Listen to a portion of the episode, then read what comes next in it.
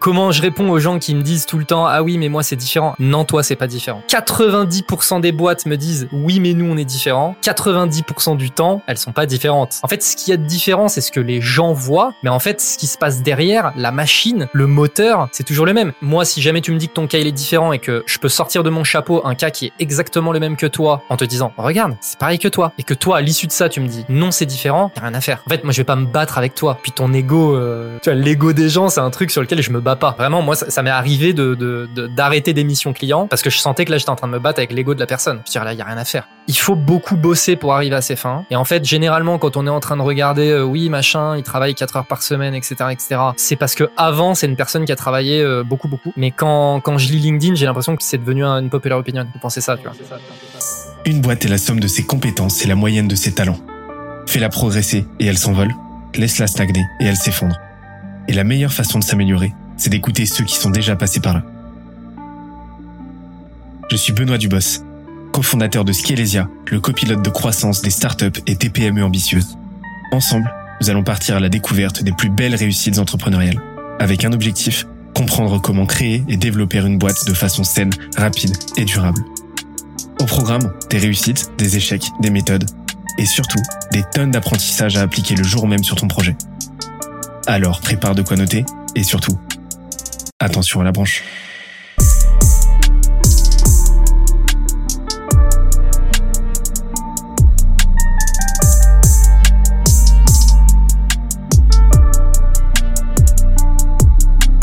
Let's go. Aujourd'hui, comment tu pitches Bulldozer ? Tu vois, le truc un peu simple que je dis, c'est voilà, on est un collectif de freelance spécialisé en marketing et growth, et notre enjeu principal, c'est de te créer une équipe sur mesure, une équipe growth sur mesure pour atteindre tes objectifs. Voilà. C'est vraiment okay. Le truc. Et après, tu vois, pour revenir aussi sur ta question précédente, nous, il y a aussi un enjeu qui est, on a packagé des offres. Ça, tu vois, c'est peut-être un hack que je peux donner, mais tu vois, dans ce cadre-là, au début, ce qu'on faisait, c'est on faisait du sur-mesure. Et en fait, on passait plus de temps à organiser les équipes qu'à délivrer, tu vois. Le carnage, tu vois. Enfin, c'est pas intéressant. Et du coup, on package les offres. Mais c'est pas une mauvaise idée au début, par contre. Au tout début, c'est même souhaitable. 100%. Et d'ailleurs, j'ai prévu de faire un contenu sur le sujet qui est, ça sert à rien de vouloir packager des trucs quand tu sais pas ce que t'es en train de vendre. Parce que nous, en fait, c'est à force de faire des trucs sur mesure qu'on s'est rendu compte qu'on était en train de vendre systématiquement la même chose. Mais au début, on le voyait même pas, tu vois. On ne voyait pas qu'on était en train de vendre tout le temps la même chose. Ça t'a pris combien de temps d'itération avant de repérer ce pattern ? Je dirais 2 mois. 2 mois ? Mais donc combien de clients, combien de packages ? La vraie question, c'est combien de prospects ? Et je dirais que, je sais pas... Non, allez, je vais dire 3 mois et ça m'a peut-être pris une cinquantaine de prospects quand même. Ok. Ouais. Mais 50, sur les 50 prospects, j'en ai peut-être vendu 10. Parce que, en fait, au début, tu sais pas où tu mets les pieds. Et moi, j'ai pas envie de m'engager dans des trucs sur lesquels je sais que ça va être qu'on va pas être capable de délivrer. Et donc au début, on était un peu en train d'essayer de faire des ronds de jambes et des machins. Et puis en fait, ça marchait pas, tu vois. Mmh. Et en fait, il y a eu un moment donné où on s'est dit non mais attends, c'est systématiquement les mêmes besoins. C'est quoi les meilleures offres qu'on peut faire ? Comment on peut packager des trucs ? Et c'est du take it or leave it, tu vois. C'est ce truc. Nous, on l'a processé. Voilà comment ça fonctionne. Voilà ce que tu auras à l'intérieur. Voilà les objectifs qu'on souhaite atteindre avec toi. Tu prends pas. Voilà. Mais sache que nous, aujourd'hui, on est processé, on est organisé de sorte à ce que ce truc-là, ce soit un putain de bulldozer. C'est sûr et certain que quotidiennement, t'as des prospects qui te demandent, voilà, est-ce qu'il y a possibilité de modifier ça, etc. C'est quoi ta politique par rapport à ça? Alors, ce qu'il faut se dire, c'est que le format est constamment le même, mais à l'intérieur, c'est constamment différent. Ouais. Tu vois, c'est ça en fait le truc, c'est que il faut être intelligent. Donc, chaque mission est unique. Par contre, le format de la mission est tout le temps le même. C'est un template en fait. C'est un peu ça. En fait, tu vois, pour te dire les choses concrètement, on fait des sprints de 2 semaines où le client il voit son head of growth toutes les 2 semaines. Et toutes les 2 semaines, on fait un point sur la prod qui a été réalisée, la data qu'on a récoltée, l'interprétation qu'on fait de cette data et les nouvelles actions qu'on va mettre en place suite à l'analyse de ces data. Et toutes les 2 semaines, on se voit et chaque itération, c'est de la prod, de la strat, machin. Et voilà. Par contre, la prod, bien évidemment qu'elle va être dépendante de ton business, qu'elle va être dépendante de... Tu vois, ça, évidemment. Mais nous, le fait que ce soit un format hyper précis avec un niveau de charge structuré, etc., le head of growth, ou la head of growth, c'est exactement, OK, en fait, dans ce sprint, je peux mettre ça. Et voilà les personnes que je peux solliciter pour mettre ça en place. Ça, c'est, on parlait d'offer design tout à l'heure, hein, de comment tu packages ton offre, comment tu la structures.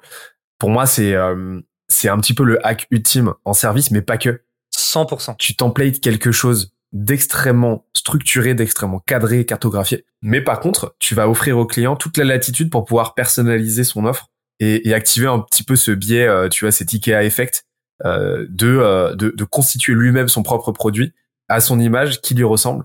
Et ça, c'est quelque chose qui est vachement utile, enfin qui a été utilisé par Tesla. C'est-à-dire que Tesla, ils ont un process de vente qui est extrêmement ciblé, enfin qui est extrêmement structuré.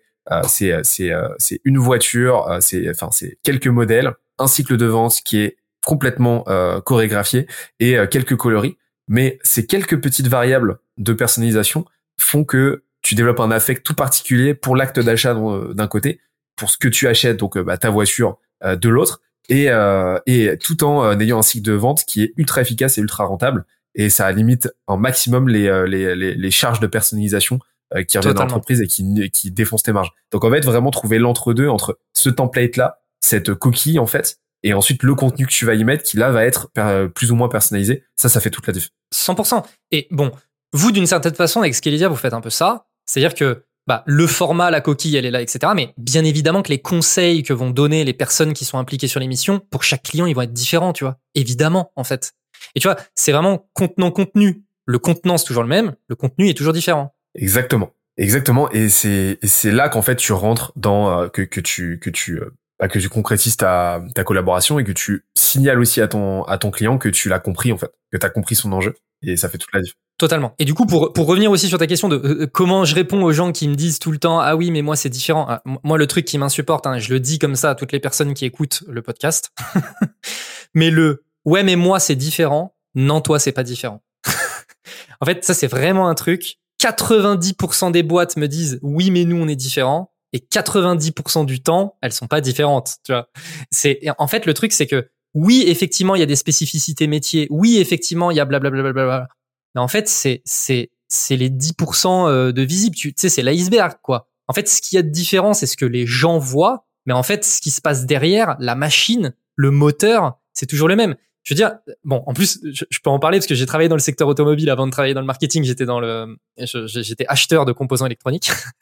Et donc, je sais exactement ce qu'il y a dans des voitures, etc. Et un truc qui est assez marrant, c'est que, tu vois, pour reprendre l'exemple de la voiture, Tesla, etc., un truc que les gens, ils ont du mal à capter, c'est par exemple les phares. Tu vois, tu prends les phares des voitures. Bon, moi qui ai travaillé là-dedans, donc je peux en parler.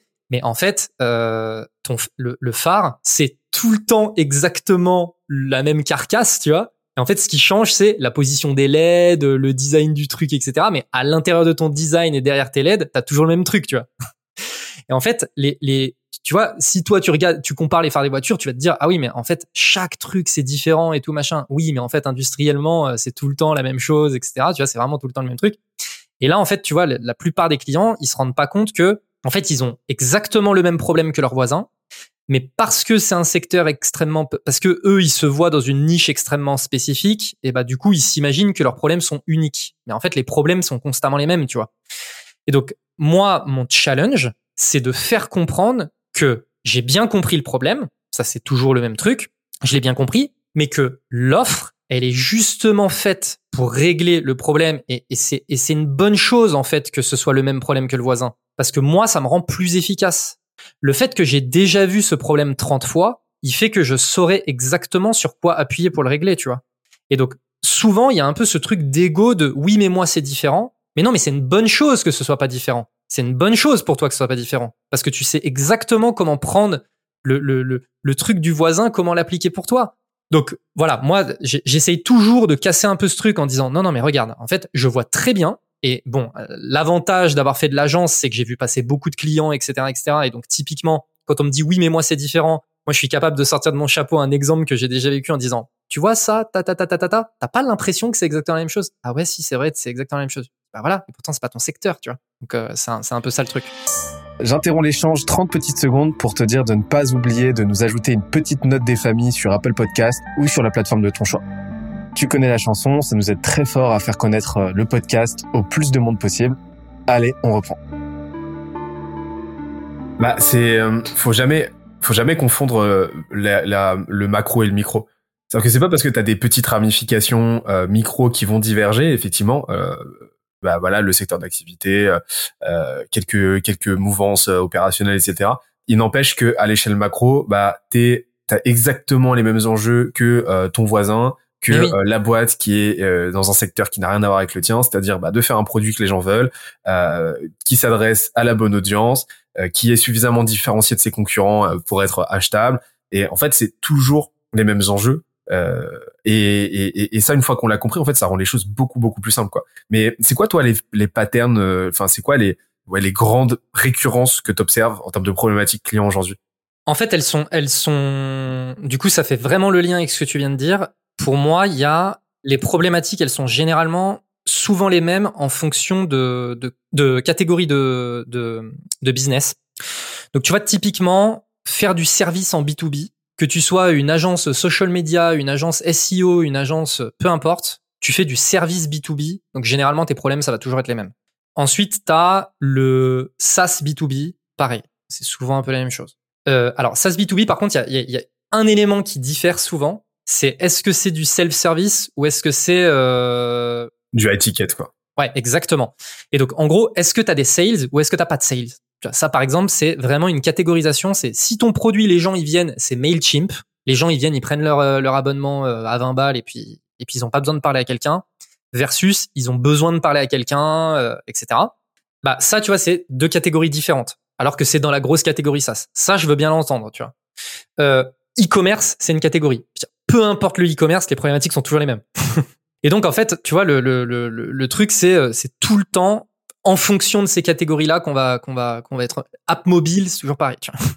C'est vraiment dur de faire comprendre à un client que avant de travailler sur le micro, il faut bosser sur le macro. Totalement. Mais une fois que t'as compris, là, tout se déclenche, quoi. Ouais, et je pense vraiment que c'est un sujet d'ego, que c'est un sujet d'orgueil. Ouais, mais complètement. Je le pense vraiment, tu vois. C'est le nombre de fois que les gens m'ont dit « oui, mais moi, c'est différent », je sentais qu'ils avaient ce besoin viscéral de sentir qu'ils étaient différents. Comment tu fais pour gérer ça? Bah, en fait, il y a un peu de travail d'éducation à faire. Et puis, donc là, ça se fait via des exemples. Hein, tu vois, c'est ce que je te disais tout à l'heure. C'est moi, si jamais tu me dis que ton cas il est différent et que je peux sortir de mon chapeau un cas qui est exactement le même que toi en te disant « regarde, c'est pareil que toi ». Et que toi, à l'issue de ça, tu me dis « non, c'est différent », il n'y a rien à faire. Tu vois, en fait, moi, je vais pas me battre avec toi. Puis ton ego... C'est vraiment un truc, tu vois, l'ego des gens, c'est un truc sur lequel je me bats pas. C'est, enfin, vraiment, moi, ça m'est arrivé d'arrêter des missions clients parce que je sentais que là, j'étais en train de me battre avec l'ego de la personne. Je veux dire, là, il y a rien à faire. Tu peux rien faire. C'est pas ton rôle. T'es pas psy.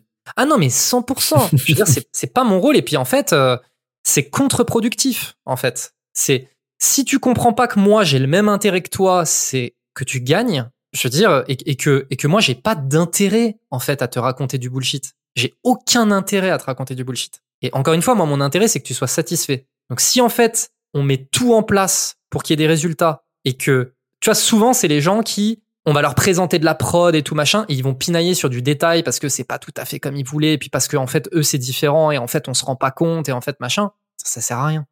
Ça va cramer tout le monde pour rien. Mais alors, comment tu gères cette... Tu vois, comment tu gères ce genre de dysfonctionnement collaboratif, en fait, de collaboration avec tes clients? Je sais que c'est un point qui peut être extrêmement douloureux pour les prestataires de services, pour les agences, pour... Oui. Comment tu fais pour gérer ça, toi? Bah, il y a déjà un biais, hein. Y a un énorme biais dans ce que je vais dire, c'est que je suis pas en manque de clients, je suis pas en manque de prospects, je suis pas en manque d'argent. Et donc, naturellement, ça me met dans une position de confort qui me permet, si jamais quelque chose me fait vraiment chier, de pouvoir dire... écoute, ça me fait chier, on arrête. Si jamais j'étais en galère, vraiment en galère, je vivrais les choses complètement différemment. Et là, c'est moi qui mettrais peut-être un petit peu plus mon ego de côté. Tu vois. Mais, je veux dire, et puis c'est un peu l'expérience, tu vois. Je veux dire, le nombre de fois où je me suis buté pour des clients, mais vraiment. Et tu vois, par exemple, à l'époque de Germinal, j'étais salarié. Et donc, naturellement, en tant que salarié, j'étais dans une position où je me disais... putain, je suis en train de... C'est l'image de mon employeur, c'est l'image de Germinal que je représente. Bordel, je suis en train de je suis en train de faire du mal à la boîte, etc. Tu vois, ça me mettait vraiment dans une position d'insécurité, tu vois, personnelle, etc. Et donc, j'étais vraiment prêt à faire des sacrifices. Et d'ailleurs, ça, c'est vraiment un vice que j'ai, c'est ce côté très être dans le sacrifice. Tu vois, il y a un collègue qui était en galère, et ça peut encore m'arriver aujourd'hui, tu vois, quelqu'un qui est en galère, qui s'en sort pas, etc., etc. Il y a peut-être quelqu'un d'autre que moi qui a plus de dispo et qui serait capable de régler le problème, mais moi, je vais me dire, vas-y, c'est moi qui vais te sauver, tu vois. J'ai ce vice, voilà. Et en fait, et du coup, c'est moi qui me mets dans le mal. Mais en fait, à force de l'expérience, d'avoir vécu ce genre de situation plein de fois, aujourd'hui, je suis capable d'identifier quand c'est une voie sans issue, tu vois. Okay. Mais c'est un peu l'expérience. Et donc, le fait d'avoir un peu cette expérience et le fait d'être dans cette situation de confort, on va dire, c'est aussi ce qui me permet aujourd'hui de pouvoir dire, écoute, j'ai l'impression que là, on est en train de toucher un truc, ça va pas être possible. Ce que je te propose, c'est, je te rembourse là le... Généralement, on s'en rend compte au bout d'une semaine. Je te rembourse la semaine qui vient de passer, on reste copains, et puis voilà. J'espère que l'épisode t'a plu, autant que ça nous a plu de l'enregistrer et de le produire. Si c'est le cas, oublie pas de nous laisser une petite note et de le faire tourner autour de toi. Ça nous aide énormément à faire connaître le podcast, à nous faire connaître et à prêcher la bonne parole d'une croissance saine, durable et rapide. En attendant le prochain épisode, on se donne rendez-vous sur scalezia.co, scalezia.co, où tu découvriras des cours, des vidéos et des lives en libre accès pour t'aider à faire décoller ta boîte comme jamais. C'est notre promesse, c'est ça qu'on aime faire et on va continuer de le faire. On se dit à très vite. Bye bye.